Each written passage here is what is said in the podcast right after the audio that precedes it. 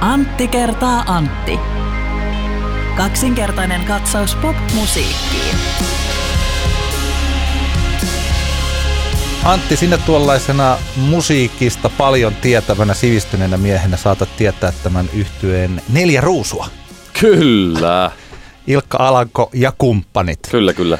Ovat muuten erittäin hyvin pitäneet pintaansa tässä kaupallisten radioiden hittileirien ja tällaisten artistien puristuksessa. Soi yhä paljon ja syystäkin. Kyllä, taisin olla itse asiassa noin vuosi sitten katsomassa livenä yhtyettä. Ehkä mainitsin silloin, oli timanttinen veto jätkiltä. No, Ilkka Alanko on innostunut kalastuksesta, harva tietää.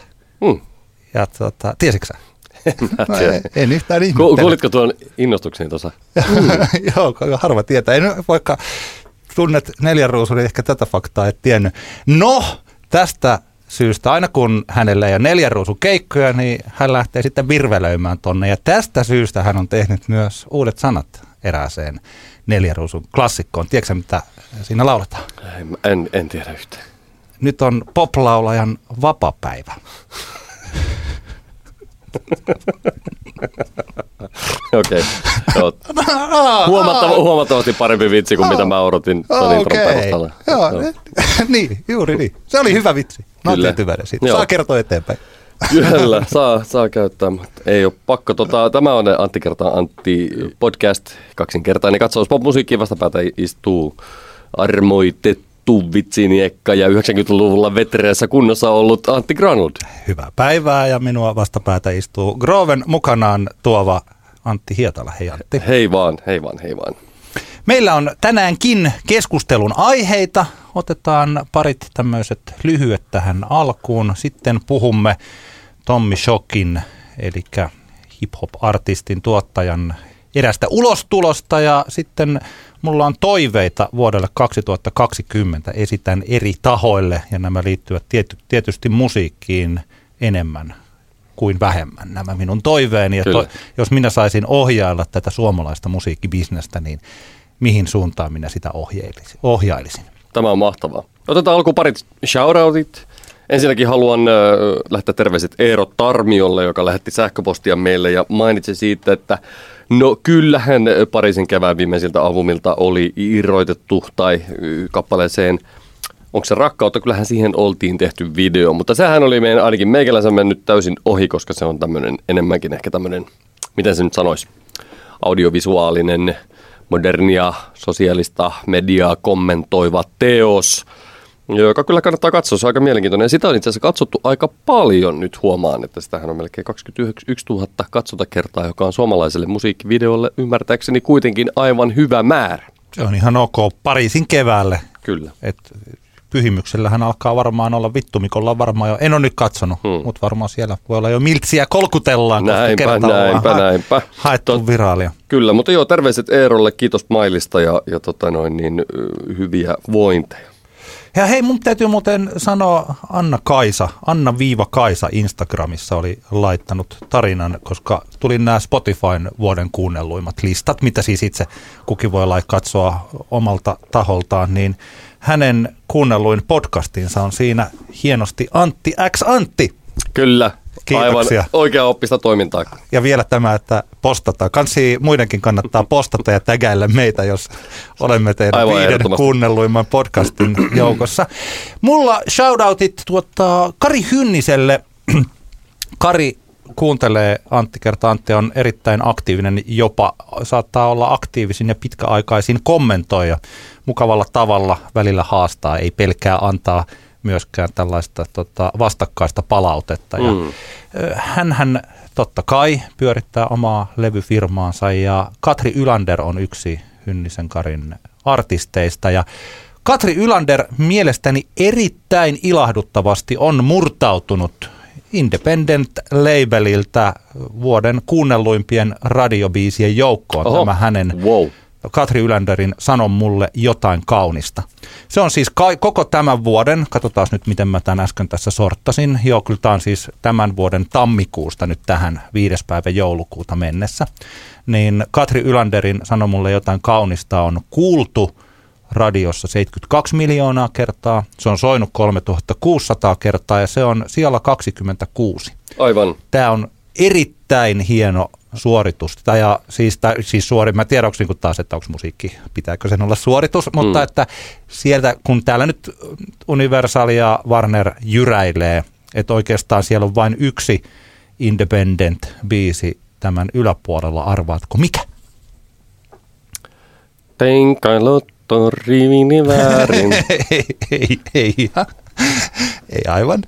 Tenkai lotto rivini väärin on vähän eri miljoona lukemilla, mutta siellä on tietysti Apolannan Lokin päällä Lokki. Aivan, aivan. Niin se on siellä yhdeksän, sitäkin on, se on kuultu yli 100 miljoonaa kertaa. Arttu Viskari ja Lauri Tähkä Suomen muotoisen pilven alle ja palavaa vettä.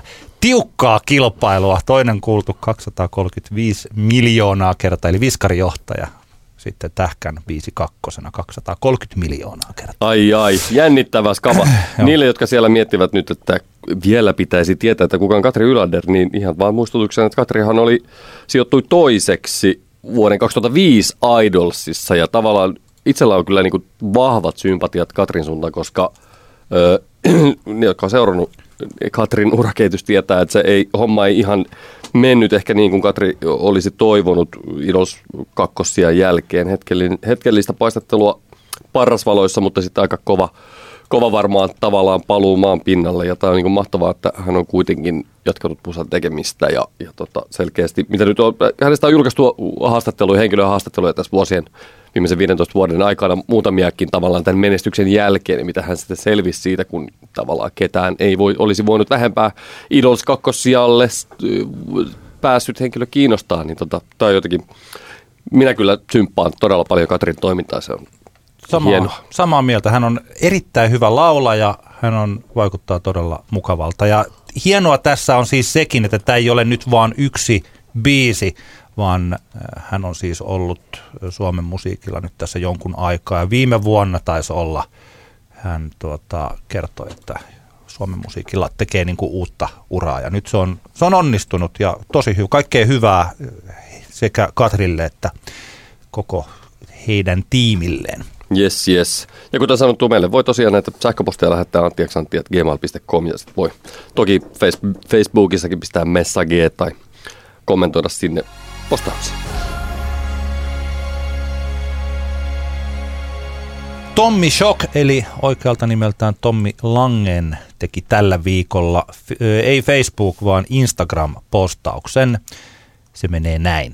Tullut paljon kyselyitä soolomusiikista. Käydään läpi. Kaksoispiste. Vinyyliä ei tullut, koska riskitalous. Kahta viikkoa ennen julkaisua keikkamyyjä RIP. Kaksi haastattelua, joista molemmat jäi jonnekin – yksi 3 kautta 5 arvio, 0,5 miljoonaa striimiä total, keikkarundi, täysin mahdoton, lopputulos, luksusautojen hautausmaa. Millään ei ole mitään väliä, voin sanoa ilman defenssejä tai selityksiä. Levystä tuli sellainen kuin piti, se on lopulta ainut asia, mihin mä voin vaikuttaa. Kaikki muu on muiden käsissä. Lue vaikka nälkä tai Yle kulttuurikoktailin haastikset. Tiesin jo 2017, että aikaikkuna sulkeutumassa, ei vain itseltäni, vaan monelta muultakin. Genren saturaatiopiste saavutettu. Ajat muuttuu, kun demografia vaihtuu. Mä oon räpännyt vuodesta 1999, se on 20 vuotta, saanut musiikilta kaiken mitä pyytänyt ja paljon enemmän. Ainut syy, miksi jatkan, on tarve tehdä biisejä, jotka eläisi kauemmin kuin itse täysin rehellisesti. Tulevat projektit tulee kun tulee, ei paineita, ei pelleilyä, ei mitään ylisanoja, vain soundilla ja tekstillä väliä. Tommi räppää piste avi. Kyllä, joo. Tota, se, miksi mä halusin tästä keskustella, on se, että mä olin tuossa edellisessä viime viikonloppuna, mä olin Helsingissä tapaamassa, tapaamassa ystäviä ja soittamassa rumpuja erään nimeltä mainitsemattoman pitkän linjan indie-artistin tulevalle soloalbumille. Kyseessä yli 40-vuotias mieshenkilö, joka on kauan muuten... ollut kauan ollut niin kuin hommissa. Mun, mä... piti, mun piti kysyä sulta siitä, mutta ei puhuta vielä. Ei puhuta sitä, mä voin siitä myöhemmin no. puhua vaikka lisää, jos, jos tulee semmoinen tarve. Tapasin viikonlopun aikana myös sit muita tämmöisiä oman ikäisiä, niin vähän ehkä vanhempiakin muusikoita. Ja, ja sitten jotenkin nyt tämä Tommin postaus menee siihen kategoriaa, mistä käytiin paljon keskusteluja tuossa viikonloppuna 40 plus musiikin tekijöiden kanssa. Minähän olen myös 40 plus vuoden 2003 Mansarokin kuningas, eli näin ollen musiikin tekijä. Ky- Juuri, kyllä vain, kyllä vain. Joo, mutta tota, tämä on mielenkiintoinen, mielenkiintoinen postaus. Tom, jotka ei tiedä kuka Tommy Shock on, niin Tommy Shockhan oli yksi kolmasosa Ruger Haueria ja, ja sen kautta ehkä pääsi nauttimaan aika isokin suosio. Ja, ja tosiaan 99 vuodesta tehnyt omaa musaa, julkaisi viime vuonna, tai siis tänä vuonna julkaisi tämän Luksusautojen hautausmaa albuminsa, johon tässä nyt viitataan sitten, että miksei sen tiimoilta kauheasti keikkoja, keikkoja näkynyt Tomi nykyään keskittyy enemmän studiotyöskentelyyn. Hän, hänellä on tämmöinen tapeover.fi, kannattaa mennä tsekkaa. Erittäin asioitunut masteroija, miksaaja, muun muassa Ruusujen debyttialbumin masteroinut ja lukuisia muita suomalaisia merkkiteoksia. Kannattaa tutustua Tommin touhuihin kaikin puolin, mutta tota, tämä on tosi mielenkiintoinen homma, koska jos miettii tätä ihan, ihan tätä postausta, niin tästä tavallaan välittyy kaksi asiaa. Ja ensimmäinen asia on se pessimismi, joka varmasti jossain määrin niin sanotusti vaivaa ikäisiämme musiikin tekijöitä. Ja toisaalta tässä, tästä postauksesta välittyy se ymmärrys siitä, että mikä se oma asema kaikessa tässä niin kuin bisneksessä on. Tomihan on semmoinen hahmo, että ei varmasti löydy Suomesta yhtäkään hip-hopin räpin parissa työskentelevää ihmistä, joka ei arvostaisi Tommia artistina, sanottajana, musan tekijänä todella paljon. Hän on niin kuin yksi, yksi, voidaan sanoa, että yksi arvostetuimmista hahmoista varmaan niin kuin genren, genren sisällä. Mutta Roger Haueria lukuun ottamatta ei välttämättä ole semmoista niin kuin kaupallista menestystä oikein tullut. Ja tämä on tavallaan, tavallaan tämmöinen hyvä muistilista niille, sanotaanko 30-vuotiaille siitä ylöspäin musiikin tekijöille, että voi käydä tämän läpi, että mitkä näistä asioista tässä Tommin listauksessa on semmoisia, jotka – kuinka paljon niillä on merkitystä itselle. Ja sitten siitä voi vähän peilata sitä, että, että onko tämä tapa, millä mä teen musaa, minkä tyyppistä musaa mä teen, niin onko tämä niin kuin minulle se oikea reitti. Me ollaan puhuttu aikaisemminkin näistä, että, että mitä tavallaan, minkälaisia asioita artistin pitää käydä läpi, kun jos ensin miettii sen, että haluanko mä kaupallista menestystä, haluanko mä soittaa baarin nurkissa vai, vai haluanko mä, vai mitä mä niin kuin haluan tältä uralta. Mutta jos ajatellaan, että että Tommilla selkeästi, että tässä on tämä, että vinyliä ei julkaistu, tavallaan julkaisija ei ottanut minkälaisia riskejä jul- tämän mm. suhteen, ja se on tavallaan logista, koska riskitalous, niin kuin Tommi tuossa kirjoittaa, ja jos ei ole harva nykypäivänä musateollisuudessa julkaisujen suhteen ottaa kovin suuria taloudellisia riskejä. Vinyylin painaminen, se on kuitenkin jonkunmoinen taloudellinen riski, vaikka, vaikka se on ehkä tota, kustannushinnat tullut siinä vähän alaspäin. Keikkamyyjän kuolema, okei, tämä on tietenkin mille Tomikaan ei voinut mikään, eikä keikkamyyjä varmasti itsekään voinut mitään, mutta ehkä tämä voi verrata siihen, että keikkamyyjän touhu ylipäänsä on aika vaikea. Mä en tarkoita sitä, että se johtaisi kuolemaan kovin useissa tilanteissa, mutta tähän voisi korvata vaikka sen sijaan, että keikkamyyjä olisi kuollut, niin keikkamyyjä vaikka lopetti. Niin. Koska ei kaupalliseen menestykseen tähtäävien artistien keikkamyyminen ei ole mitenkään kauhean taloudellisesti palkitsevaa duunia nimimerkillä Been There. Aha. Kaksi haastattelua, joista molemmat jää jonnekin. Tämä liittyy ehkä siihen, että jos meillä on Tommin ikäinen artisti. Okei, Tommi on vasta 34-vuotias, mutta kuitenkin kun hän on tehnyt niin kauan musaa, niin hän on semmoisessa tietynlaisen veteraanin laarissa. Se on niin kauan ollut gameissa, että, että häntä ei sekoiteta niin sanotusti up and coming artisteihin, vaikka hän no. kuinka tavallaan uudistaisi profiilia mm. haastattelut todella kortilla. Kaikki, kaikki sen tietää. Tämä, että... muuten on, tämä on mun mielestä tosi outoa. Siis tämä on todella, todella outoa. Ja siis tämä sillä että onhan meillä nyt olemassa sitten kuitenkin tällaisia niin kuin bassoja tai ylejä, tai siis tällaisia. Kaksi haastattelusta, molemmat jäi jonnekin. Niin, mutta mä, mä, mä veikkaan, että tässä Tomi viittaa printtihaastiksiin. Niin. Ehkä, ja ehkä tämä, josta molemmat jäi jonnekin, ehkä tämä liittyy siis siihen, että ne oli ne unohtui. Tai että ne on ollut niin tyylin pieni jossain sivun 78 niin, samassa alakulmassa. Joku, mä, mä, mä, mä veikkaan, että tämä liittyy siihen.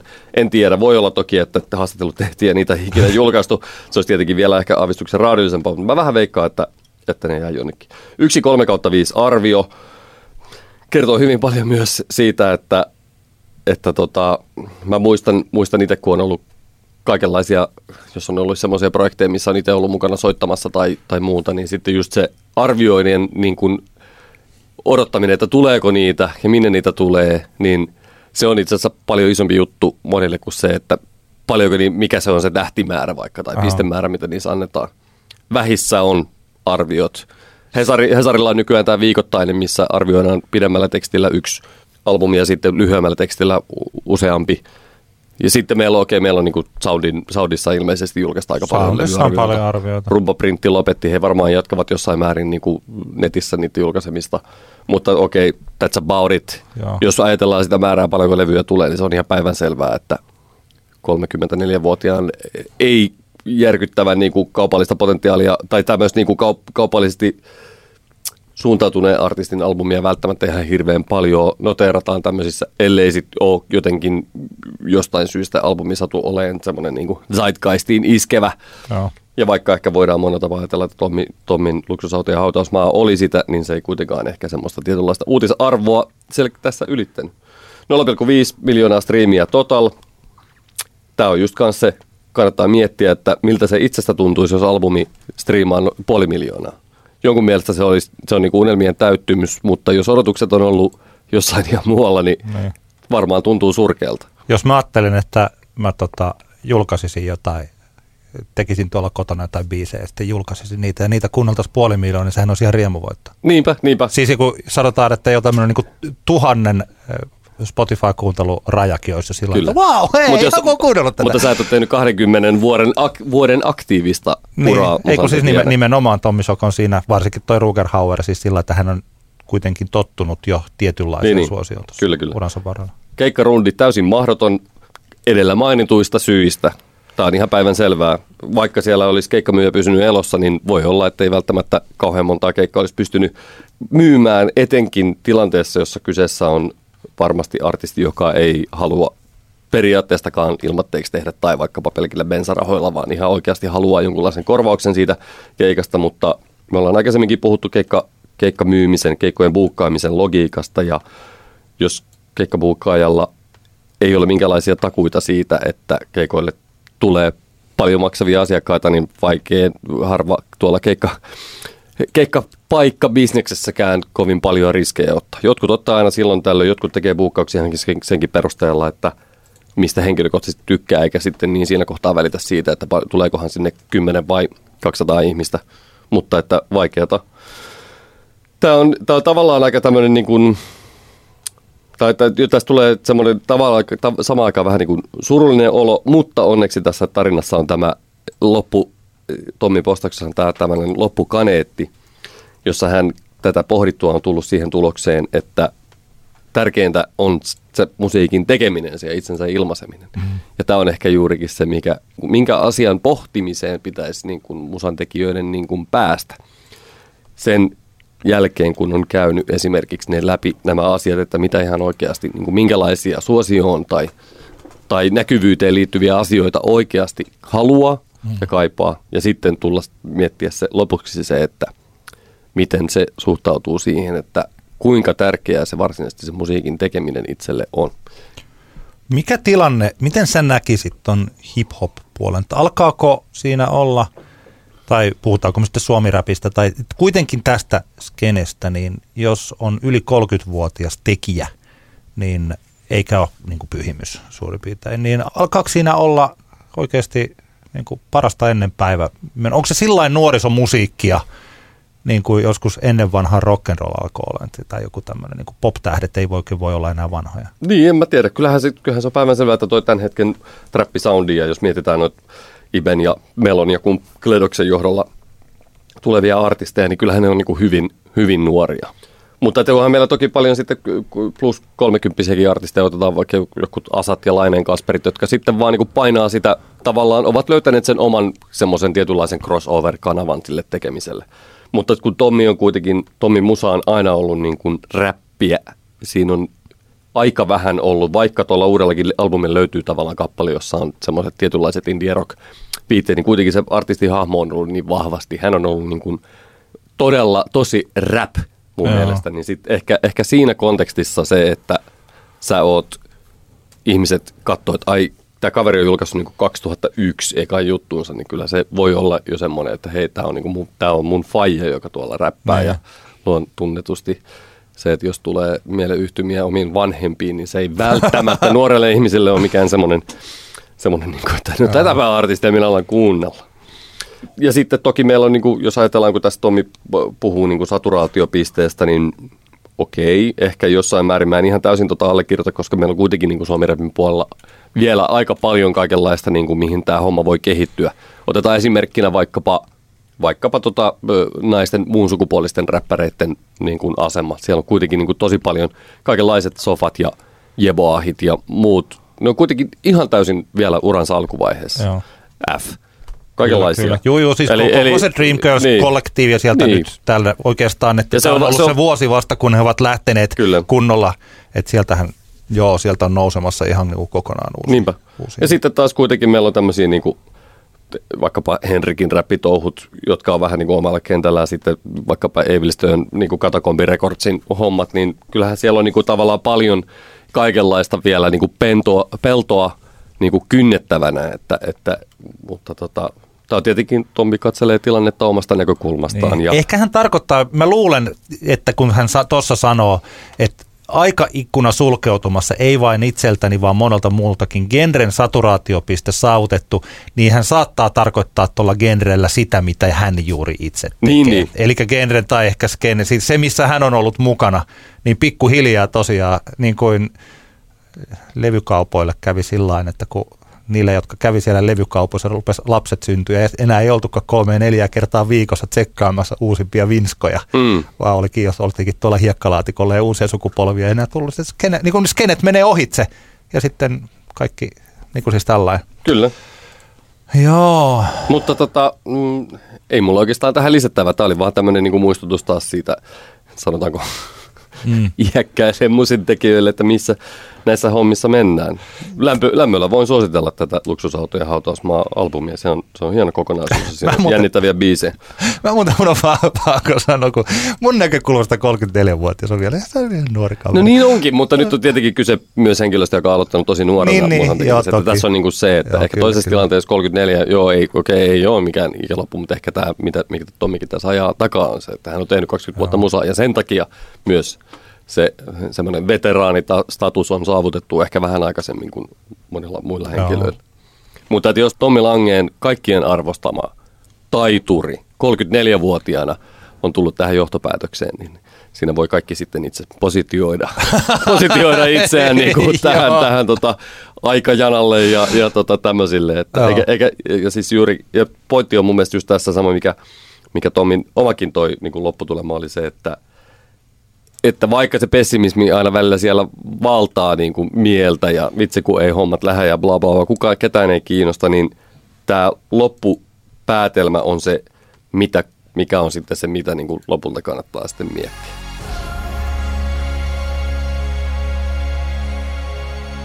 Vuosikymmen on lopuillaan. Mekin olemme listanneet vuosikymmenen suosikki levyjämme ja olemme keskustelleet vuosikymmenen tai jopa vuosituhannen suosikkilevylistauksista. Mulla olisi viisi toivetta vuodelle tai vuosikymmenelle 2020. Mulla oli tässä muutamia keskustelun aiheita. Mä mietin, että otettaisiko me nämä sellainen isommiksi, isommiksi aiheiksi, mutta – Mä ajattelin, että nämä voisi ehkä toimia tällaisina lyhyempinä heittoina ja sä voit myös sanoa oman mielipiteesi. Mä laitoin sulle tämän listan. Tuliko sulle mieleen mitään omia toiveita tai sen tyylisiä? Mä mietin, että mä voin vaikka ensi kerraksi koittaa Joo. miettiä omat toiveeni. Joo, kyllä. Yritän, pyrin siihen. Mulla voi olla hirveä määrä muitakin, mutta nämä oli sellaiset, jotka tuli sillä helposti suurin piirtein kymmenessä sekunnissa. Eli nämä on selkeästi sellaisia, joita mä oon mietiskellyt tässä jo vähän kauemman aikaa. Nämä ei ole missään erityisessä tärkeysjärjestyksessä, mutta tämä on sitä, että joskus aikanaan, kun olin radio aamuohjelman tuottajana, niin oli tällainen kiva metafora, että radiotuottaja on sellainen, joka kun ne tukit menee eteenpäin. Se pitää koko ajan vähän ohjailla, mm. pitää koko ajan seurata, että miten, jos kaikki on hyvin, niin ei tarvi oikeastaan tehdä paljoakaan. Mutta että jossain vaiheessa se lähtee menee väärään suuntaan, niin pitää sitten töniä oikeaan suuntaan sitten sellaista tukkien virtaa. Koko ajan pitää lönkötellä siinä niiden juontajia sen siinä vieressä ja katsoa, että kaikki on ok. Mm-hmm. Juontajilla on kaikki hyviä tällainen. Jos mä ajattelisin tässä, että tämä suomalainen musiikkibisnes oli nyt, olisi nyt tämmöinen tukki virta. Mm. Ja minä olisin sitten siellä rannalla vähän sen ohjailemassa tätä. Ja mä pystyisin ohjaamaan sitten, niin nämä olisi sellaisia asioita, miten minä pikkasen ohjaisin sitä. Ensimmäinen liittyy musiikkikritiikkiin. Ja minä toivon, että 2020-luvulla kriitikot kääntäisivät katseensa hieman enemmän teokseen ja hieman poispäin maailmasta. Ja kun mä sua tässä nyt oponoin, niin kerros nyt, että mitä sä tarkoitat? Onko sulla jotain esimerkkejä tästä? Maustetytöt kokonaisuudessaan. Kokonaisuudessaan se käsittely. Ja tämä liittyy, tämä ohje liittyy nyt parhaisiin suomalaisiin kirjoittajiin. Tämä ei liity aloittelijoihin tai sellaisiin, jotka ei oikeastaan, koska yleensä jos rupeaa kirjoittamaan musiikista eikä sitä oikeastaan aikaisemmin tehnyt, niin silloin pysyy siinä ihan pelkästään siinä teoksessa eikä näe sitä ympäröivää maailmaa. Ja listailee jotain biisejä ja ei oikein tiedä, että nyt sai sitten 1200 verkkiä loppuun ja toivottavasti sitten kukaan ei hirveästi hauku että tämä on sillä Eli siis siinä ei, ei, ei oikein niin ole välttämättä edes mitään näkemystä muuta kuin joku pieni mielipide ja ehkä tällainen tausta, että on kuunnellut paljon musiikkia ja sitten yrittää kuvailla jotain kitarasoolon soundia mm. sanallisesti, ja se ei anna välttämättä hirvittävän paljon. No tällä vuosikymmenellä varsinkin parhaat kirjoittajat niin osaa todella hienosti katsoa, että mikä tämän artistin tai levyn ympärillä oleva keskustelu tai se maailma on, mitä tässä. Ja sitten lähdetään sitä levyä peilaamaan ympäröivää maailmaa vasten. Ja aika paljonhan mehän tehdään sitä samaa, ja sillä mm. on tosi iso merkitys, ja se on tosi tärkeää, ja jos pystyy tekemään perustellusti näin, niin sehän on tosi hyvä tapa. Ja tämä on se, missä silloin kun mä kirjoitan, niin mä itsekin olen pyrkinyt tosi paljon tähän. Ja joskus hakemaan sitten mielenkiintoisia näkökulmia omasta mielestäni ainakin jostakin eri suunnista. Jos me mietitään vaikka tällaisia äh, nyt jo edesmennyt XXX Tentation ja se levy ja vaikka keskustelut sitten hänen persoonastaan ja väkivaltaisuudestaan mm. ja samalla sitten teenage angstista ja tällaisista, niin sehän on tosi mielenkiintoista. Mm. Ja vaikka totta kai sitten maustetyttöjen tämä koko hype-juttu. Mm. Mutta tässä on alkanut nyt mun mielestäni aika monissa tapauksissa käydä niin, että se levy ei enää merkkaa mitään. Että se levy merkkaa oikeastaan niissä kirjoituksissa vaan sen verran, että no nämä kaikki biisit kuulostaa aika samalta. Tässä on tämä ehkä tämä yksi hyvä biisi, kolme tähteä. Niin me... ja sitten kaikki muu keskustelu liittyykin Aivan. johonkin muuhun. Meinaatko sä, että tämä on tullut, että tämmöinen, koska musiikkihan on tämmöistä niinku identiteetin luomista, että onko tämä niin sanottu paljon puhuttu identiteettipolitiikka vallannut no. alaa, alaa tota, musiikkikritiikistä. Onko, onko me, tätäkö sä meinaat? Mä, mä, mä, meinaan, mä, mä, mä, meinaan vaan sitä, että, että jos meillä on niinku musiikkiteos, albumi, jossa on vaikka 12 biisiä, että jos ei ne biisit itsessään ole se, mikä niinku merkkaa sitten kirjoittajalle, että onko se sitten se kiinnostavampi seikka sitten se, että mitä se musiikin sisältämät merkitykset ja kulttuurilliset viitekehykset merkitsee ihmisille? No jos mä ajattelen, että jos se identiteettipolitiikkahan tarkoittaisi sitä, että sitä levyä ruvettaisiin arvottamaan sen mukaan, että kuinka paljon nyt se kirjoittaja itse jotenkin samaistuu tämän oman viitekehyksensä mm. kautta ja sehän on aika huono tapa mun mielestä niin. arvioida taidetta ja mun mielestä sellaista ei ainakaan hyvät kirjoittajat sitä tee. Eli että no kun tämä nyt niin hirveästi puhuttelee meitä banaanin rakastajia ja tässä lauletaan mm. paljon banaaneista, niin tämä on nyt sitten hyvä. Mun ihan ylivoimainen suosikki stand-up-ohjelma, mistä mekin puhuttiin, tai siis tämä tota, ilta, siis tämä Nanette, eli siis missä puhutaan sitä, että... Hannah Gadsby. Joo, Hannah Gadsby Nanette, jossa juuri hän mun mielestä on tosi tarkka näköinen se, missä joku tota, tulee puhumaan hänelle. Hän kertoo, että joku tulee puhumaan keikan jälkeen, että I was very disappointed because there was not enough lesbian content. Hmm. Ja sitten se puhuu siitä, koska hän on muun sukupuolinen ja siis tällä. Sitten sit, niin kuin, no joo, siis eli tällä, että jos jotakin arvotetaan sen puolesta, että sun pitäisi nyt puhua sinun omalle yleisöllesi, koska sinä olet jotakin, niin, tota, niin se on vähän huono tapa. Mutta mä siis toivoisin tässä, että ei niin, että ruvettaisiin puhumaan taas enemmän äänenväreistä ja kitarasooloista, vaan että päästäisiin lähemmäksi tulkintaa mm. ja siitä, että mitä tämä levy teoksena merkitsee. Mm. Nyt esimerkiksi Kalle Kinnunen, elokuvakriitikko, palkittiin viime viikolla, kun hän sai sen palkinnon ja Kalle Kinnusen nämä kritiikkiä koskevat kirjoitukset kannattaa Ylen sivulta käydä lukemassa, ne googlaamalla sieltä helposti löytyy. Hänellä, ja kun hänen vaikka näitä elokuva-arvioitaan lukee, niin kuinka paljon siinä on sitä tulkintaa ja näkemystä nimenomaan elokuvataiteesta. Mm. Ja miten hän, hän totta kai hän sitoo sitä myös ulkopuoliseen maailmaan, niitä hänen kirjoituksia. Mutta siellä on tosi paljon enemmän tulkintaa. Ja aika vähän, kun mä joskus luen ihan tarkoituksella, katon, yritän etsiä, että no missä kohtaa tässä ruvettaisiin tulkitseen tätä levyä. Mm. Mitä tämä merkitsee, mitä nämä tekstit merkitsee, onko tässä ylipäänsä olemassa tulkittavaa. Ja että jos vaikka albumilla, jos albumissa ei ole mitään tulkittavaa, niin se voisi tarkoittaa, että tämä on tyhjempi levy kuin sellainen, jota voi tulkita. Aivan. Ja joitain ajatellaan vaikka kirjallisuuden puolella, niin sellaisethan ovat jääneet elämään, joita voidaan, jotka herättävät ihmisessä jonkinlaisen halun pohdiskella sitä tematiikkaa. Mm. Eli siis juuri tämä tällainen. Että tota... Mulla tulee mieleen tämmöinen vähän muna- vai kanatyyppinen tilanne, että on se varmaan joku, joku tavallaan syy, miksi ehkä kriitikot sit kirjoittaa enemmän siitä ympäröivästä maailmasta kuin siitä teoksesta, teoksen sisällöstä itsessään – ollaanko tultu siihen tulokseen jossain, jossain toimituspalavereissa, että ihmisiä kiinnostaa enemmän vaikkapa sen albumin sisältämät identiteettiin liittyvät kulttuurilliset kysymykset kuin itse se musiikki. Kumpi on tapahtunut ensin? Onko, jengi antanut niin sellaista palautetta, että älkää nyt kirjoittako siitä, että oliko, oliko miltä joku kappale kuulosti, vaan, vaan kertokaa siitä, että mitä se kertoo tai niin kuin, millä, tavalla no. se, millä tavalla se kertoo maailmasta.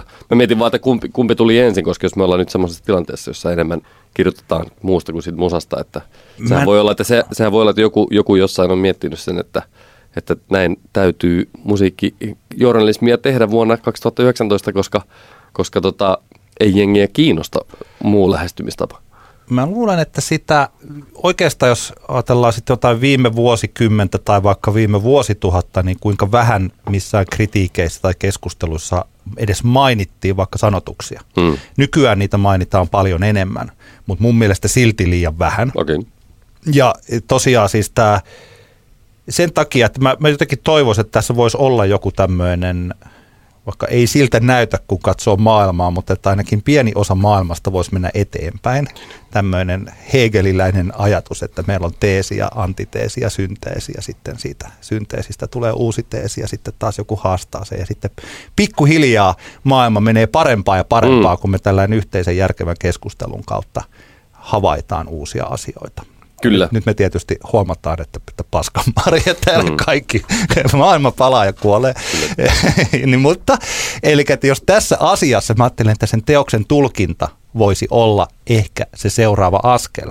Eli että pois siitä, että katsotaan vain jotain mielenkiinnotonta pintaa siitä levystä ja sitten ei oikeastaan kerrota maailmasta eikä levystä. Niin, niin.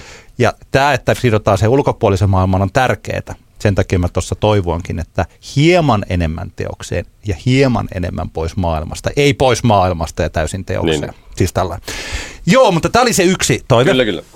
Toinen toive olisi se, että promoottorit ymmärtäisivät paremmin sosiaalisen median ja massamedian välisen eron. Mm, jaaha, tarkoitatko promoottoreilla tässä nyt niitä ihmisiä, jotka työskentelee musiikin promotoimisessa, Joo. artistien promotoimisessa? Tarkoitan hyvä huomio tai hyvä pointti, siis eli voisi ehkä sanoa, no joku voi puhua tiedottajista. Promoottorihan voi olla vaikka sellainen, kun, joka järjestää vaikka suuria tapahtumia, niin se voi olla promoottori, että tuota sanaa käytetään. Vähän samalla kuin tuottaja voi tarkoittaa montaa eri mm. asiaa. Nyt mä tarkoitan sitä ihmistä, joka on median ja artistin välissä. Ja tämä on asia, mun piti jo oikeastaan kesällä tästä puhua, ja sitten mä ajattelin, että en mä nyt sillä viitti. Mm-hmm. Ja sitten mä oon monta kertaa se ollut vähän tässä kintaalla, että tuota, sanonko mä tästä vai en kun mä, olin, mä olen aina kesäsin, niin kuin olen kertonutkin tuolla iskelmäfestareilla töissä, ja mehän siellä tehdään niin kuin, niin kuin aika, aika kovaa duunia siinä sitten kolme mm-hmm. neljä päivää. Ajatuksena on siis, että me haastatellaan kaikki, ketä siellä on. Ja kun me haastatellaan kaikki, se tarkoittaa 10-15 minuuttia haastattelua, joka yleensä ei ole mikään syväluotaava tai erityisesti jotenkin kriittisesti siihen suhtautuva. Me tehdään radioviihde-haastatteluja silloin sieltä festareilta, jossa kysytään kepeitä asioita ja yleensä yritetään pitää hauskaa ja joidenkin kanssa se onnistuu ihan superhyvin. Esimerkiksi Kostello Hautamäen kanssa tehtiin sillä että Kostello haastatteli yhtä meidän juontajaa, jonka hän tuntee erittäin hyvin, koska heidän lapsensa aikanaan seukkasivat tosi mm-hmm. kauan. Ja sitten he puhuivatkin moottoripyöräilystä ja ihan erilaisista asioista. Sitä tuli sellaista, että mä luulen, että kukaan media ei pysty oikein tekemään tollasta, jos ei ole tämän tyylisiä asioita. Se oli ihan niin kuin super hauskaa, niin kuin iskelmäkenren sisällä oleva mm. asia. Ja jotkut on sitten aika sellaista niin kuin näin. Okei, oli kaksi artistia, jotka kieltäytyivät haastatteluista. Sanonko mä artistit? En mä viitsi.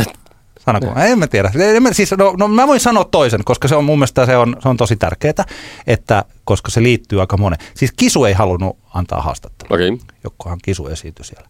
Ja mä mietin tässä sitä, että miksi ei.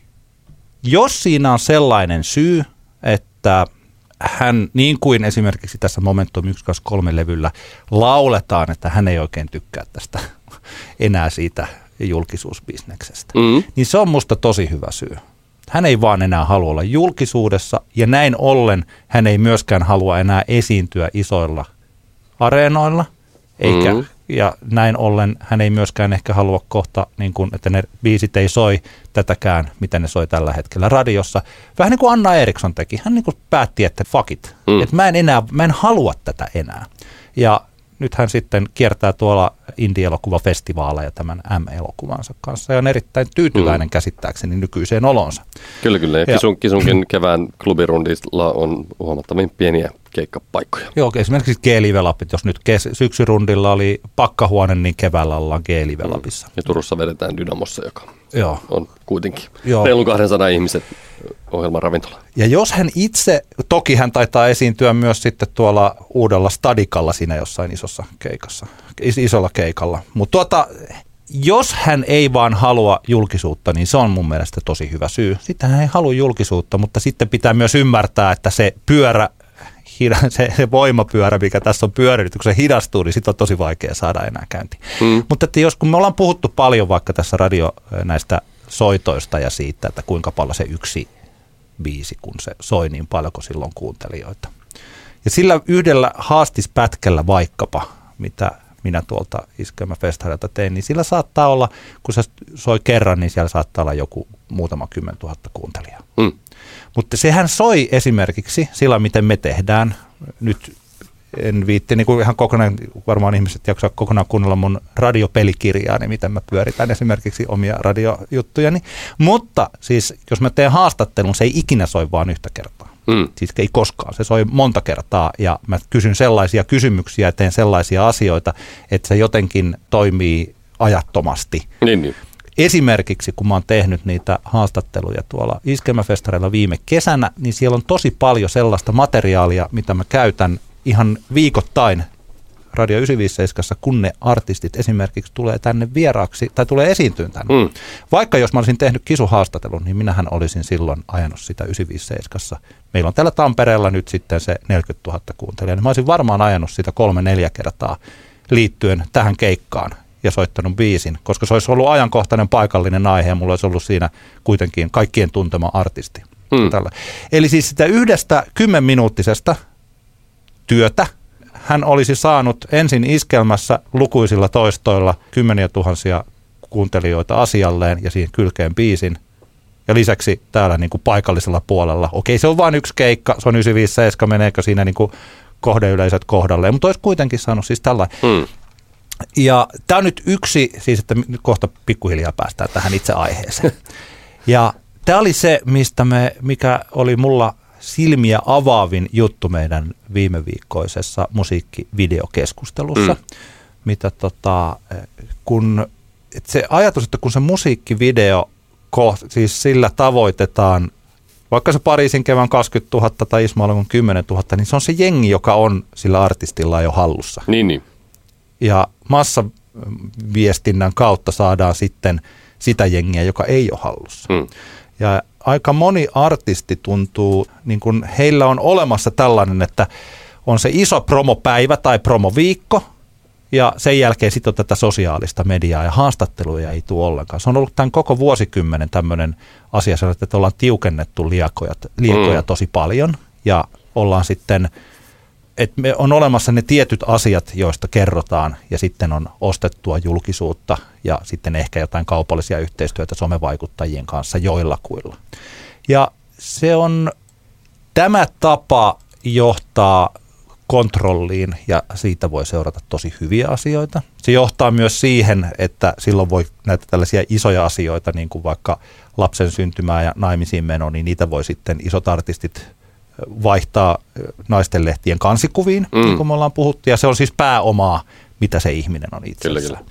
Mutta kun me ajatellaan tällaisia, niin kuin vaikkapa Jenni Vartiaista, ja muistatko sen meidän keskustelun Jenni Vartiaisesta siitä, että kuinka hän puhui Hesarissa tästä, että hänen julkiskuvansa, että se on niin kuin tosi ohut, että häntä ei oikein kukaan tunne ja tuntuu, että hänellä ei ole niin kuin mitään mm. sisältöä hänessä itsessään.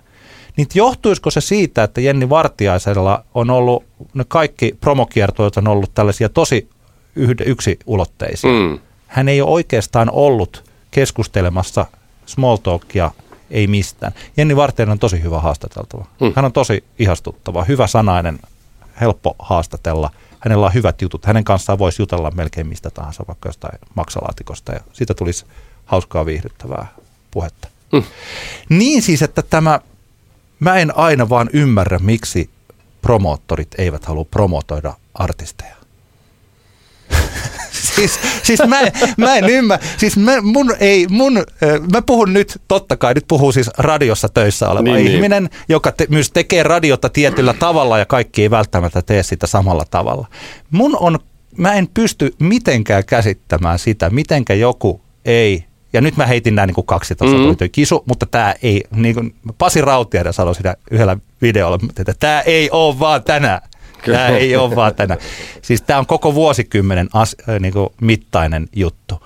Niin mä en voi ymmärtää, että kun kerta tekee vaikka haastattelun ja sitten sillä saa kymmeniä tai jopa satoja tuhansia ilmaista yleisöä viidestä kymmenen minuutin työllä, Mm. niin miksi se jätetään käyttämättä? Ja mä luulen, että he ajattelevat, että koska heillä on sosiaalisen median kautta, no täältä tulee niitä satoja tuhansia. Meillä on koko ajan, katsotaan, tuossa näkyy toi mm. tavoittavuudet. Me katsotaan, että 28 päivää tavoittavuudet on 2 miljoonaa ja kaikki on ok. Mutta on eri jengi. Niin sä meinaat, sun niinku pointti on tässä, että, että artisteilla ja artistien promottoreilla on vähän niinku liikaa fokus siellä niinku sosiaalisessa mediassa perinteisen median sijaan. Tämäkö on nyt niinku tässä sulla tämä pointti? No se on yksi, siis ähm, kyllähän heillä on perinteinenkin media, mutta perinteinen media on aina yhdellä kär, tosi Joo, joo, ohuella, joo, joo. ohut kärki tuolla äh, valtamedian puolella. Se on, ja tämähän on ihan oikea tapa tehdä. Siis meillä pitää olla yksi kärki silloin, kun me tehdään joku mainoskampanja ja tällainen promokiertue, Mm. hän on mainoskampanja. Mutta silloin se, siitä välistä jää niin kuin hirveän määrä mahdollisuuksia käyttämään. Niin, niin. Tällä. Kyllä, ehkä sen takia meillä on vain elämää, jossa sitten tämä valikoitu pieni artistiryhmä pääsee sitten vähän kertomaan Joo. luvan kanssa sitten niin kuin kaikenlaista muistakin traumoista. Se olisi mielenkiintoista, Joo. mielenkiintoista muuten tietää, että kuinka paljon siellä mietitään etukäteen, että mitä aiheita nostetaan esille. Vahvasti mietitään Onko, paljon. onko niin, että hei, äläpäs muuten puhu tuosta traumasta, koska me voidaan ottaa se seuraavan levyn tota, julkaisu p- promokiertueella Jos. sitten puheeksi. Että, ja, ja mien- jännää tuli, tuli vaan mieleen. Jos tiimillä on järkeä, niin ehdottomasti Niin, niin. jaottelevat ne tarinat ja kertovat ne ja katsotaan, Kyllä, kyllä. toi menee tonne ja toi menee tuonne. Kyllä. Elastinen, mikä sua itkettää? Mä voin, mä voin kertoa. Niin. Promotyyppi sanoo, että tästä ei saa puhua vielä. Joo. Joo kyllä. Tiedätkö mikä muuten voi olla yksi paras juttu, mikä on niin ollut No. ikinä, mutta me silloin, tota, siis me, me siinä tapahtui sillä että Olli Lidholm kerran vahingossa lipsautti, että Suvi Teräsiska on menossa naimisiin. Oho. Se, oli, se oli jännittävää. niin. Mutta se, mikä siinä oli huonoa, oli se, että kelle ja missä haastattelussa se lipsautti sen. Se oli yksi tällainen rokkikanava haastattelu. Se haastattelija ei tiennyt, että tässähän olisi ollut. Ja sitten se tuli ehkä kolme, neljä viikkoa, niin se oli naisten Aivan, lehden kansi. siinä- siinä menetettiin niin, skuuppi. Mutta se ajatteli, että ai jaa, okei, se on menossa naimisiin. Niin, niin. Jälkikäteen se tajua, että mulla olisi ollut tässä. Kyllä. No joo, No mennään, niin. mennään tässä, ettei tästä tule sellainen niin kuin miljoonaa vuotta Joo. pitkä, niin Numero mennään kolme. eteenpäin. Tämä on varmaan helppo. Minä toivon, että mediatalot eivät omisi artisteja tai sulkisi heitä ulos.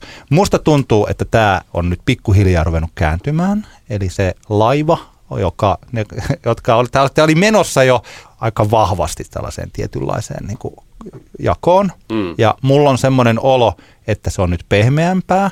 Ja mä luulen, että se saattaa johtua myös siitä, että tästä on käyty niin paljon keskustelua tästä aiheesta. Ja että koska tämä katsotaan yleisesti ottaen, että tässä häviää lopulta kaikki. Suomi on liian pieni maa siihen, että yksi omi kaiken tai yksi tota, niin kuin, tai sitten niin kuin heittää, niin kuin katsoa, että sun, koska kerta juonnat tuolla, mm. niin sun biisis ei kelpaa täällä. Kyllä, kyllä. Ja mä muistan sen hetkenkin, kun mä tajusin tämän, että tota, milloinka tämmöinen jako on tullut, niin mulla on se päivämääräkin tiedossa. Milloin mä tajusin sen. No. Joku on voinut tajuta sen aikaisemmin. Kyllä. Se on ollut 28. toukokuuta vuonna 2013. Aha. Koska silloin julkistettiin Vain elämää ohjelman toinen tuotantokausi. Hmm. Siellä oli muun muassa Anna Abreu ja Laura Närhi ja Pauli Hanhiniemi. Ja kun se julkistus tuli, mielestäni se oli jossain siinä ehkä 90 aikaan aamupäivällä, ja mä soitin sitten Pauli Hanhiniemelle, että kuulemma sä oot lähdössä vain elämään, että tehdäänkö haastis. Hmm. Ja hän sanoi, että no muuten kyllä omasta puolestani tässä voisin kyllä tehdä. Mä oon nyt, ollaan nyt bussissa matkalla sinne kuvauksiin ja me ollaan sovittu että tässä on tämmöinen radiohiljaisuus, että ei anneta haastattelua. Niin, niin.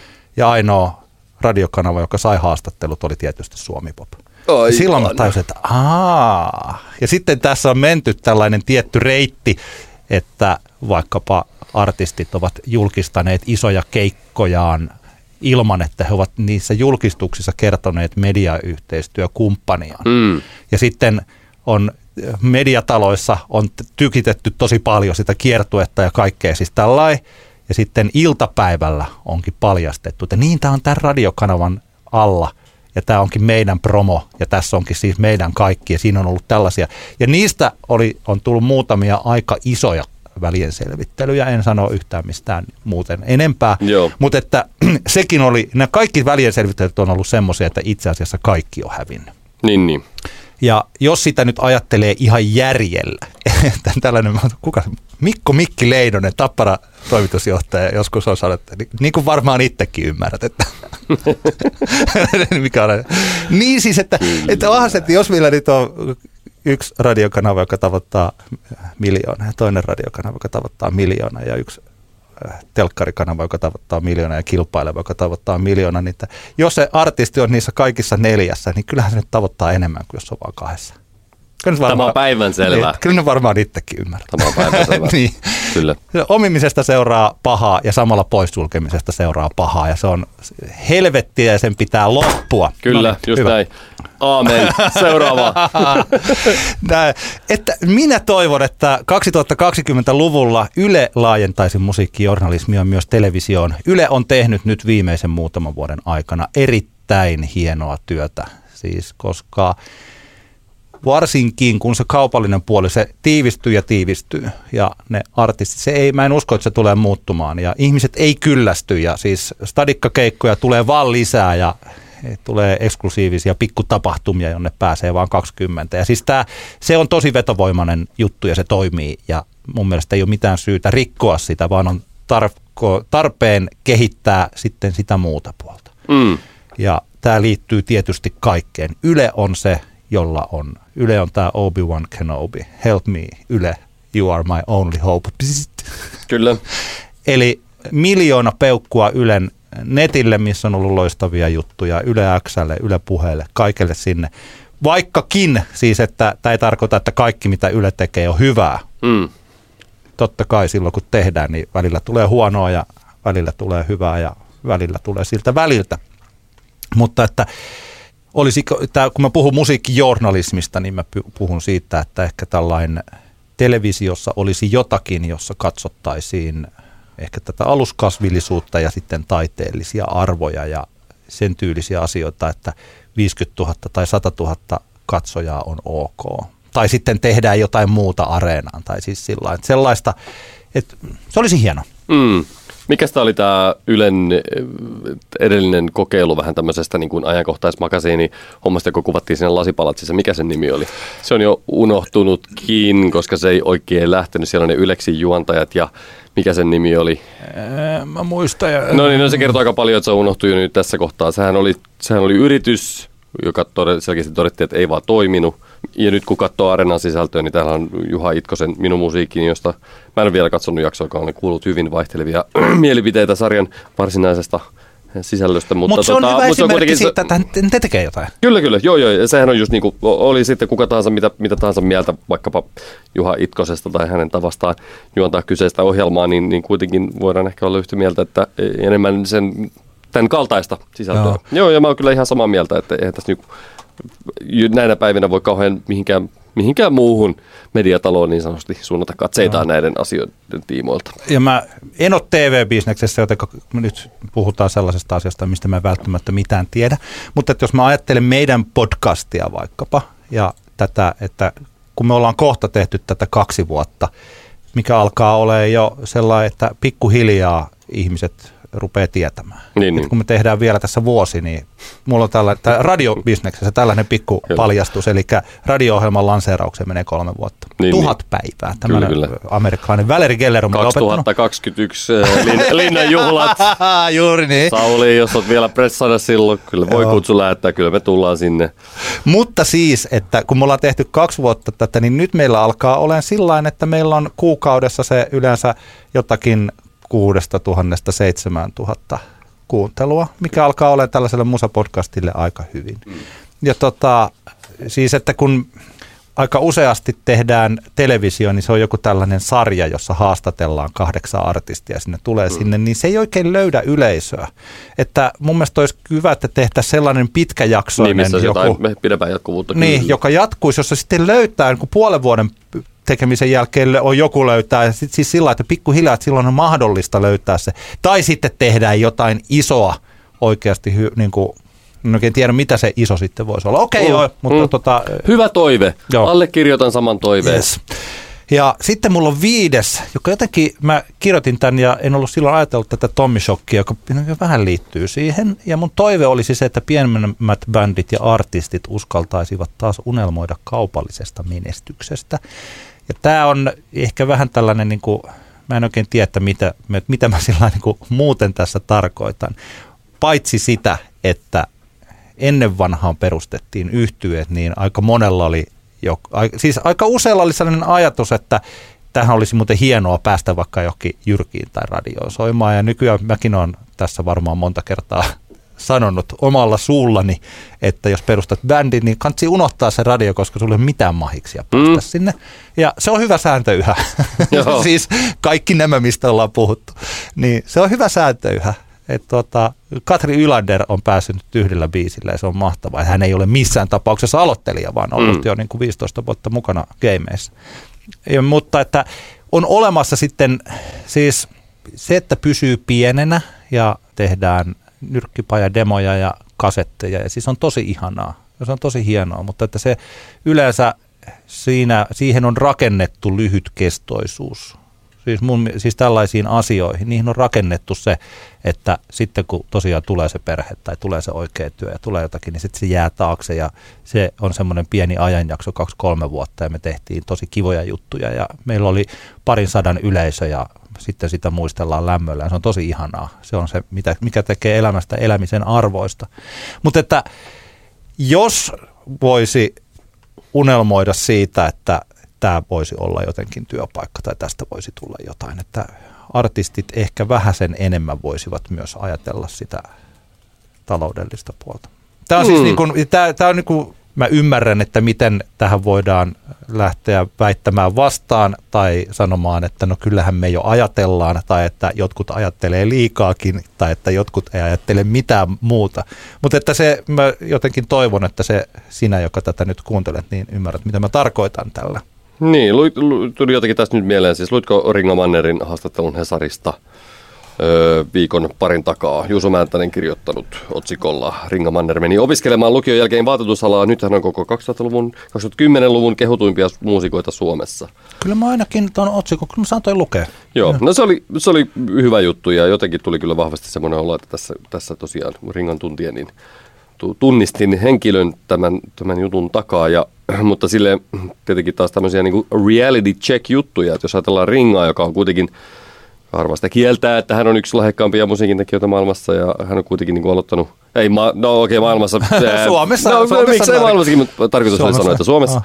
miksei maailmassakin, mutta kuitenkin se, että jos hän on tehnyt niin kuin nyt 15 vuotta kanssa musaa, nyt hän on niin kuin, tä- tässä artikkelissa kertoo, että hän niin kuin elää musiikin tekemisellä, joka on niin kuin suunnattoman mahtavaa, niin, niin tota, totta kai unelmoida pitää, mutta että jos Ringallakin mennyt 15 vuotta siihen, että tulee jotain leipää tuolla noin, mm. niin tota, on siinä tietynlaiset kaikenlaiset haasteet siinä matkan varrella, että kuinka sitä jaksaa sitten tehdä. Mutta, että, mutta juu, juu, kyllä siis sanotaanko näin, että, että ei se mahdotonta ole. Niin. En mä tiedä. Joo.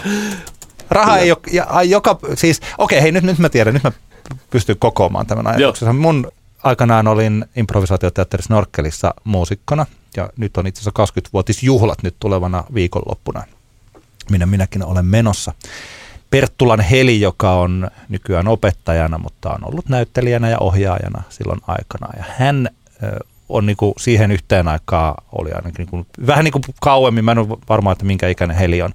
Mutta että kun mä tulin vaikkapa snorkkeliin tämmöisenä 22-vuotiaana, niin Heli oli ollut jo vähän aikaa tässä menossa mukana. Ja joskus aikanaan hän kertoi, että kun hän aloitti teatterin tekemisen vaikka parikymppisenä, niin hänellä oli kaksi asiaa. Ja yksi oli jotenkin tällä, että ei ohjaajia eikä hierarkioita. Ja että hän ei ajattele koskaan rahaa. Ja sitten hän sanoi siinä vajaa nelikymppisen, että kun hän eli koko ikävuotensa 20, 30, 35 niin, että hän ei ajatellut rahaa, niin nyt kun hänellä on lapsi ja parisuhde, hän on 40, niin hän, hänen kaikki valveillaolo aikansa menee siihen, että hän joutuu ajattelemaan rahaa. Mm. Eli siis tämä on ehkä se, mikä, niin kun, minkä ytimessä mä olen silloin, kun mä mietin tuota. Ja se kaupallisen menestyksen ja itse tekemisen tämmöinen niin kun yhdistelmä. Että Mm. kannattaa miettiä sitä ainakin jotenkin, jotta siitä omasta artistikaaresta tulisi pitkä. Niinpä. Kiitos näistä. Mä koitan, mä koitan tota, aina tämmöisen 85 prosenttisen lupauksen siitä, että mulla on ensi viikolla Okei. omat viisi toivetta vuodelle 2020. Ennen kuin mennään Älä nuku tämän ohi osioon, niin haluaisin muistuttaa kaikille semmoisesta mahdollisuudesta, mikä nyt on olemassa. Lainaan Antti Tuiskun paluu tiedotetta. Antti Tuisku on ensimmäinen suomalainen artisti, joka on ilmoittanut tekevänsä oman konsertin Helsingin uusitulla Olympiastadionilla. Ja sitten lainaan Samu Haberin haastattelua liittyen heidän jäähyväiskeikkaansa. On todella upeaa vetää grande finale juuri avatun stadionin ensimmäisenä artistina. Stadion avataan 7. päivä 8. Silloin on tuo iso konsertti, missä on sitten kaikenlaisia etulinja-artisteja. Sunrise Avenuen jäähyväiskeikka on 15.8. Se jättää siihen väliin kuusi päivää jollekin kiilata vielä sinne. Eli nyt haastan artisteja. Vielä kerran on ehkä mahdollisuus käyttää tiedotteen kulmana sitä, että minä olen ensimmäinen. jos me päästäis podcastissa sinne, päästäis katsoa sitä keikkapaikkaa ja sillä salaamatta sit kitaran ja sitten kun me ollaan siellä katsomassa mestoja ja tehdään siellä haastattelua, niin äkkiä mä hyppääkin siihen ja alan vetää pitkää kuuma kesä. Joo. Sitten mulla on sanoa, että mä oon ollut ensimmäinen, joka on esiintynyt Olympiastadionilla, uusitulla Olympiastadionilla. Tota, ootko nähnyt tämän Rampea Naukkisen elokuvan? Tota, mä ehkä joskus olen nähnyt sen, Joo. joskus kauan aikaa sitten. Sehän on siis upea leffa. Siinähän jatkat siis tuota vuokra-olympiastadionin. Joo. Saa sitten käyttöönsä konsertin varten. Mä jotenkin näen sen meidän mahdollisen keikan tämmöisen niin Rampa ja Naukkis tyyppisenä hommana. Että Mut tota, me voitaisiin tehdä sillä sitten, kun Roses teki, että me otetaan muiden, otetaan Cheekin keikalta sitten yleisö, leikataan siihen väliin. Kyllä, kyllä. Sehän siinä on. Mutta hei, hei, hei, juuri mä luulen, että tämä saattaa ne, jotka, joita kiinnostaa, niin kun tätä kuuntelee, niin tämä on jo Yesterday's News ihan kirjaimellisesti, mutta Full Steam Agency juuri hetki sitten kertoi, että Hassisen koneen Permanto-katsomon normaalit liput on loppumyyty. jumalation. Jumalation, kyllä. Hyvä, hyvä. Well done, well done. Kyllä. Mennään Älä nuku tämän ohi-osioon. Haluatko aloittaa? Mä aloitan mielelläni, ja tässä nyt on äh, hölissyt kyllä nyt tosi paljon. Mutta äh, minä kävin ihastuttava upea paikka, jos olet Tampereella, joko asut Tampereella tai olet vierailemassa, niin kannattaa tulla Laukon torille ja Laukon torin antikvariaattiin mennä ja ostaa sieltä kirjoja, sarjakuvia ja levyjä niin, ettei selkä kestä kantaa. Sen tuntee tästä keltaisesta, mikä toi jo markiisi, kupu. Mm. Ja mä kävin siellä tällä viikolla ja sieltä sitten käteeni osui yhtyö nimeltä Horseface ja Horsefacein seiskatuumainen Joteski Groteski on tämä julkaissut. Tässä on molemmilla puolilla yksi biisi, eli tällainen oikein perinteinen seiskatuumainen vinyylisinkku, Silakat ja Siivouspäivä. Horseface, nyt se mitä mä käsitän tästä yhtyeestä, että vaikka tämä on nyt tämän kotimaisen pienjulkaisijan julkaisu, niin Horseface on siis ruotsalainen. Hanna, Ellen, Erik ja Robert, mutta mä saatan sanoa nyt nämä faktat väärin ja pyydän anteeksi, jos ne menee väärin. Hanna tai laulaja kuitenkin osaa suomea, vaikka puhuukin äidinkielenä ruotsia. Ja tämä yhtye esittää suomeksi näitä kappaleitaan. Ja jos mä olen oikein ymmärtänyt, niin se on tietyissä ruotsalaisissa piireissä aika tyylikästä laulaa suomeksi siellä. Ja tässä on kaksi tosiaan, tämä Silakat-kappale on se, mikä mulla on. Tätä ei ole nyt vielä ainakaan tällä hetkellä missä. Mä kyllä luulen, että tämä saattaa tulla Spotify tai johonkin, mutta vielä sitä ei siellä ole, eikä ollut mun mielestä YouTubessakaan. En tosin hirveästi yrittänyt etsiä. Ja kun laittaa, että silakat YouTubeen, niin siellä tulee silakka jotain, silakkoja paistetaan pannulla ohjeita niin paljon. Tämä on aivan ihanaa. Tässä on sellaista jotakin hassua niin kuin kymmenen vuoden takaista kotikutoista India, mutta samalla tämä mulla on semmoinen olo, että nämä ei ole mitään ihan peukalokeskellä kämmentä kavereita. Tulee jopa jotkut tietynlaiset Animal Collective-biisit mieleen ja tällaista niin kuin ei ihan tällaista ole ainakaan johonkin aikaan en ole kuullut. Aivan, niin, se on aivan hauskaa, hauskaa että, tai itsellä tuli jo semmoinen fiilis, että hei, kyllä, sitä, kyllä tämä kuulostaa niinku tuoreelta. Sitä just, että niin, ehkä silloin 2000 luvun ensimmäisen vuosikymmenen lopulla tämmöistä tehtiin aika paljon, mutta nyt kun, ei, nyt kun on ollut aika, aika epätrendikästä kaikenlainen tommonen tässä viime, viime vuodet, niin tota, hmm. kuulosti taas kivan tuoreelta. Tämä, oli, tämä on hieno. Odotan paljon. Horseface on julkaissut myös siis jotain muutakin. Mä en ole ehtinyt kuunnella mitä, kun tämä ei ollut mulle tuttu yhtyä. Ja olisi hieno, onko Uudella Tampereella viesti sellainen, että ehdota artistia tähän somepostaukseen? Mä ehdotan Horsefacea. pistä, pistä korvataaksi, jos nähtäisiin kesänä Horseface vaikka Tampereen. Ei, ei paskempi idea. Mutta hyvä biisi.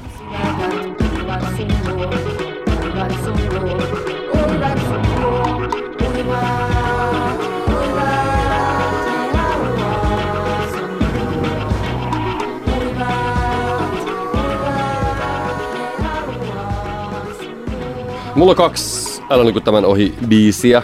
Ja otetaan ensin niistä se, josta on vähemmän sanottavaa. Se, josta on vähemmän sanottavaa, sanottavaa on Tame Impala yhtyeen viimeisin single, jonka nimi on Posthumous Forgiveness. Tämä oli neljäs biisi tulevalta Tame Impala-albumilta. Varmaan toivottavasti alkuvuodesta tulee todella kaunis, ihan oikeastaan tämmöinen ballaadi, jossa on sitten lopussa tämmöinen vähän niin kuin psykedeellisempi osio, mutta tota, täytyy sanoa kyllä, että tämä Teimin levy, mikä nyt sitten julkaistaan siitä on niin kuin nyt ainakin tähän mennessä julkaistujen biisien perusteella tulossa kyllä aivan saakelin kova plätty. Toi, niin kuin sanoin, Posthumous Forgiveness on vaan oikean kaunis, aika semmoinen jopa semmoinen vähän niin kuin klassinen, se biisi alkupään muoto on vähän joku semmoinen klassinen tämmöinen niin kuin ballaadi fiilis siinä, 70-lukulainen ehkä tämmöinen tavallaan mahtipontinen poukkoileva kappale, mutta niin kuin oikean oikein kaunis ja ihana biisi. Ja on niin ihana jotenkin tässä karistuu ne lievät pettymykset fiilikset, mikä viime kesän flowkeikalta jäi männin suhteen. Niitä. En mä muista niitä aina ollenkaan, kun mä oon kuunnellut näitä. Oliko se, se, oliko se kuitenkin pettymys? Olihan se vähän sellainen, eh, niin, eh, niin, niin, musta se oli vähän, siis en mennä siihen liian paljon jotakin, mutta tota, se oli vähän hengetön keikko mun mielestä. Se oli liian se oli sillä täydellinen ja filtti, niin kuin täydellinen filtteröity niin. Instagram-kuva, niin se on tylsä. Kyllä, niin, kyllä, kyllä. Just, näin. just näin. Mutta kuunnelkaa Teimin palan uusin Posthumous Forgiveness single. Mä olen samaa mieltä muuten tästä kappaleesta, siis aivan upeaa ääntä ja sillä kaikki populaarimusiikin vuosikymmenet, ehkä 50-lukua lukuun ottamatta, Mm. on, on tässä kappaleessa. Ja mä olen joskus miettinyt tätä, että onko tämä kappale, tämä Posthumous Forgiveness, onko se kyllä jälkikäteen aina tuomitaan kaikki, niin onko tämä niin vastakohtaista? Niin, en tiedä. Niin. Tota, musta on hauskaa, että näissä Teemivallan uusissa biiseissä on aika vahvasti läsnä, läsnä toi perkussio-osasto, mikä tässäkin kappaleessa siinä niin kuin varsinaisessa niin säkeistössä ja muussa on. Se on jotenkin niin kuin hauskaa, että, että se on taas semmoinen elementti, mitä ei ehkä ihan hirveän paljon niin indie rock viitekehyksen alla ole kauheasti tässä viljelty niin kuin viime vuosina. Se on, se on jotenkin musta niin myös lämmittää sydäntä.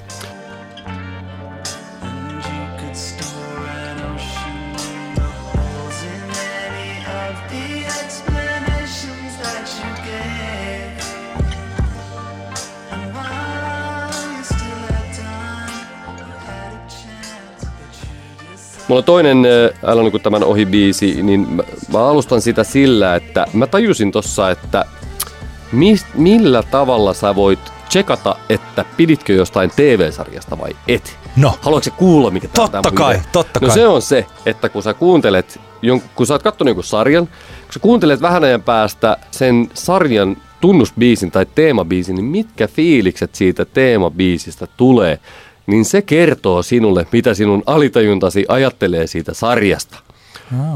Ja nyt otetaan niin pari esimerkkiä, vaikkapa Joan Jettin Bad Reputation, se on upea biisi, mutta sitä tekee vielä upeammaksi sen, että se oli Freaks and Geeks TV-sarjan teemakappale. Joo. Sitten tulee välittömästi ne ihanat muistikuvat Freaks and Geeksistä. Twin Peaksin teemasta nyt on tuttu varmaan tuskin turha puhuakaan, minkälaisia Joo. tuntemuksia ne herättää ihmisille, jotka rakastavat Twin Peaks TV-sarjaa. Taikka. Kyllä. Kyllä, nä, kyllä vain. Vaikka kuinka tavallaan niin hölmö biisi, niin kyllähän siitä Joo. nyt saakeli tulee hyvä fiilis, kun sen kuulee sen kappaleen. Kaikki ainakin 80-luvulla lapsuttaan eläneet. Ja sitten vaikkapa kun kuulee jonkun version Blind Boys of Alabaman Way Down in the Holeista, niin ainakin itselläni mikä tahansa näistä The Wire TV-sarjassa kuulusta viidestä eri versiosta, niin kyllähän niin kuin välittömästi vaan tekee mieli lähte, ottaa seuraava lento Baltimoreen, mennä Joo. fiilisteleen sinne. Minkä versio muuten silloin, kun sulle tulee se biisi mieleen, niin minkä versio sä kuulet? Ai, mikä näistä viidestä? Niin, niin. No kyllähän se on, tot- totta kai se on se ykköskauden, koska se tietenkin kun se oli Niin. ekana, niin kyllähän se niinku isoimman vaikutuksen teki tämä Blind Boys of Alabaman versio siitä, mutta, mutta onhan ne kaikki aivan upeita. Kyllähän se kakkoskauden Tom Waits... Mulla on, kato, se, mulla se Tom Niin, Waits on se. kyllä, Aina jos kyllä. mä joskus laulan sitä, niin mä laulan sitä niin Tom Waits. Jesus, Niin. down in a hole. Keep kyllä. devil. No anyway, mistä tämä niinku, ajatus mulla tuli mieleen on se, että mainitsin joitain viikkoja sitten eh, HBOn Watchmen TV-sarjan ja silloin olin katsonut vasta yhden jakson ja vaikutti ihan hirveän kiinnostavalta. Ja silloin jotenkin tosi ison vaikutuksen eh, Trent Reznorin ja Atticus Rossin siihen sarjaan tekemä soundtrack. Katoin kakkosjakson, kolmosjakson ja nelosjakson, jonka jälkeen olin tilanteessa, jossa mä, se oli ollut sen verta sekava ja poukkoileva ja tuntui vähän semmoiselta itsetarkoituksellisen outoilulta, että mä olin tilanteessa, mä ajattelin, että mä katson yhden jakson vielä, jos se on tätä samaa, niin jää kesken. No, sitten katsoin vitosjakson ja se oli aivan suunnattoman upea. Siinä keskityttiin tämän... Älä kerro, älä kerro, älä kerro, älä kerro, yhden, yhden, yhden, hahmon niin kuin, tavallaan henkilöhistoria käytiin läpi ja Se oli ihan sille, että wow, nyt niin kuin aukes. Seuraavassa jaksossa tehtiin toiselle hahmolle vähän niin kuin sama homma, ja se oli aivan niin kuin upeasti avasi tota koko juttua.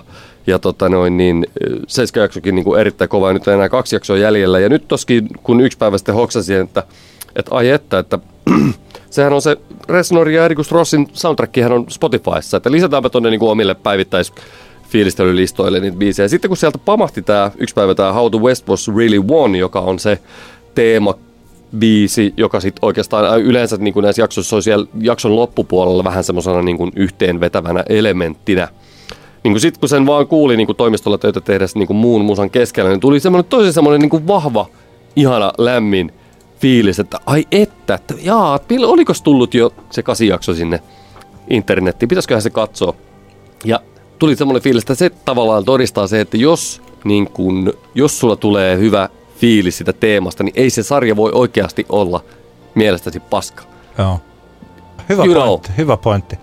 Mulla tuli täsmälleen sama. Mulla tuli sellainen, koska mä oon nyt katsonut siis neljä jaksoa, mutta sen neljännen jakson mä taisin katsoa silloin, kun se ilmestyi ja siitä on nyt joku viikko. Ja se on jotenkin jäänyt mulle. Mm. Mulla tuli toi olo, että mun on muuten pakko katsoa ne loput jaksot. Joo. Hei, yksi tällainen ilmestyksen omainen asia, jonka koin, kun mä tota, mä on, tykkäsin sitä sarjakuvasta aikanaan, ja mulla se on tuolla omassa sarjakuvahyllyssä, niin kun mä olin kolme, neljä jaksoa katsonut, niin mä pikkasen kertasin sitä, että mitä siinä sarjakuvassa oikein tapahtuikaan. Ja ehkä se, jos, kukaan, jos joku ei ole katsonut tätä TV-sarjaa vielä ja tykkää sarjakuvista, niin ehkä se Watchmen sarjakuva kannattaa lukea. Siis sehän on niin kuin sarjakuvaromaania.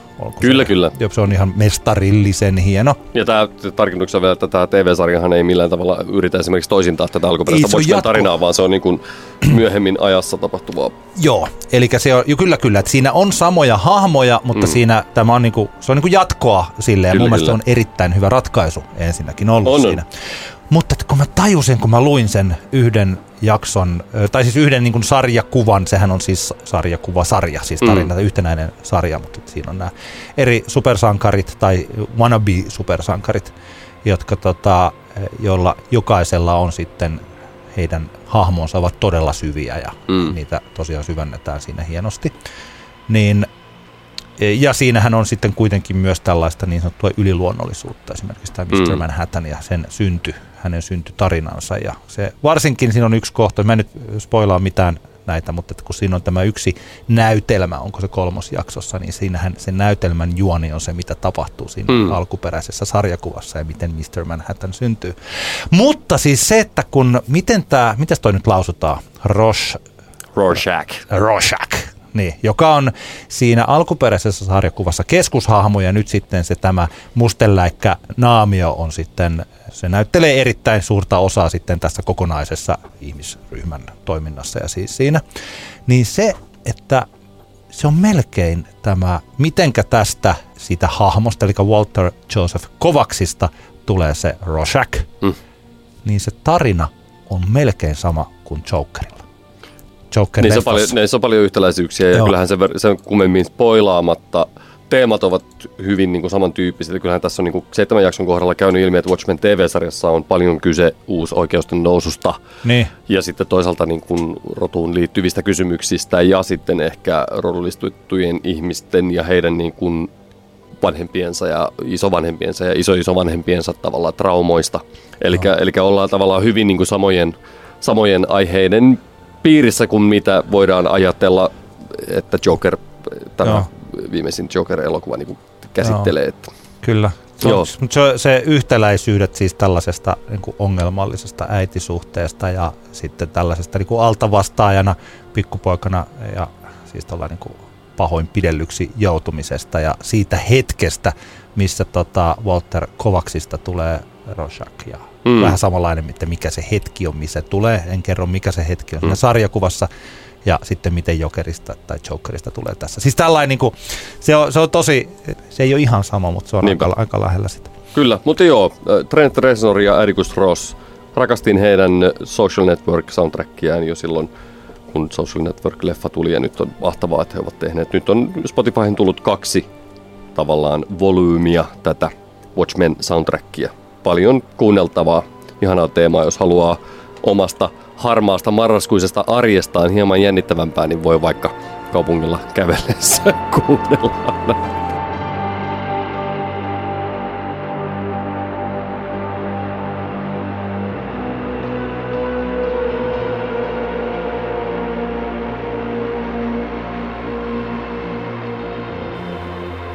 Tämä oli Antti kertaa Antti kaksinkertainen katsaus popmusiikkiin podcast. Kiitoksia taas kuuntelusta tänne saakka.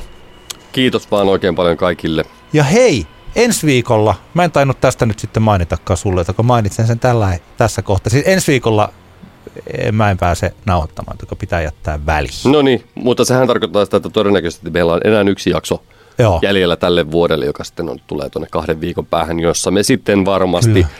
kerromme omat vuoden lempialbumimme ja biisimme. Kerrotaan vaan, kerrotaan myös, onko sulla taas se joulu, onko, saadaanko me joulusta jotain? ne, ne. Nää, ehkä, Niin, ehkä no, katsotaan nyt. Onko se, onko se kuullut John Lennonin kappale Happy Christmas War is Over? Se on aika hyvä biisi. Joo, ja toi Easy in Christmasin Compton myös klassikkokappale. Oh. Kiitos paljon kuuntelemisesta. Palataan asiaan. Hei! Antti kertaa Antti. Kaksinkertainen katsaus pop-musiikkiin.